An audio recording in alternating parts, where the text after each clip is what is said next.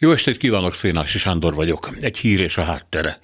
Az Izrael ellen indított háborúban eltűnő, majd újra kivilágló orosz szárról elég keveset írnak, ami részint érthető. Nem sok tudható Moszkva szerepéről, viszont, ahogy mondani szokás, a lábnyomát sem nehéz fölismerni.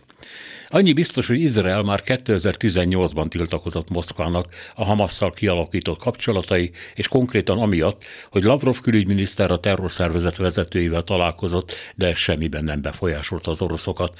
A következő évben tárgyalóasztalhoz ültették a rivális Fatah vezetőit a Hamas irányítóival egy egységes palesztin front kialakítása érdekében.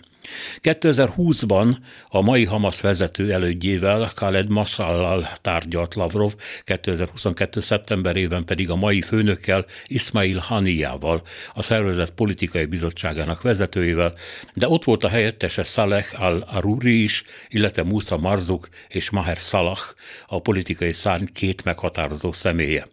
A legutolsó találkozása pedig idén márciusban került sor. Ennyi randi már tartós, mély viszonyt és komoly befolyásolást jelent.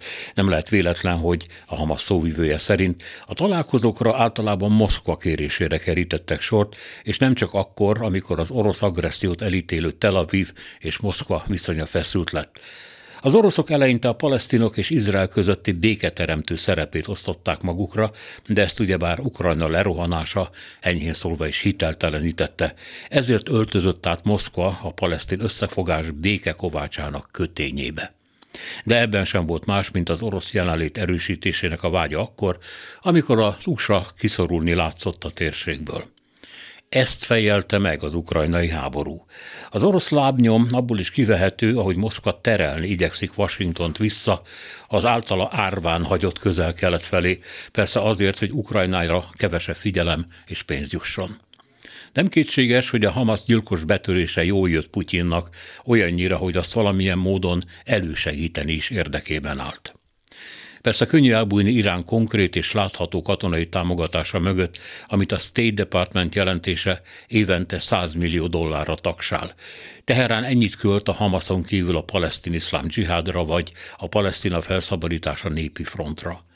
Irán 2006 óta ad át a Hamasnak és a Hezbollahnak is rakéta no t Az iszlám forradalmi gárda parancsok erről azt mondta, ahelyett, hogy halat adnánk neki, vagy megtanítanánk őket halászni, megtanítjuk őket horgot készíteni, vagyis technológiát adunk át.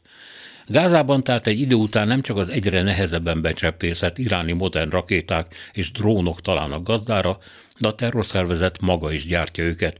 Helyben iráni kiképző tisztek segítik őket, ahogyan a Hezbollahot is Libanonban. Szóval a feltűzelt gyilkos Balek Hamas, amivel elhitették, hogy Izrael ellenében elhozhatja a végső megoldást, valamint az Izrael körül évek óta terrorgyűrűt építő Irán mögött ott leng a Kreml árnya, amit csak az nem lát, aki nem akarja. Fekete és halászaga van.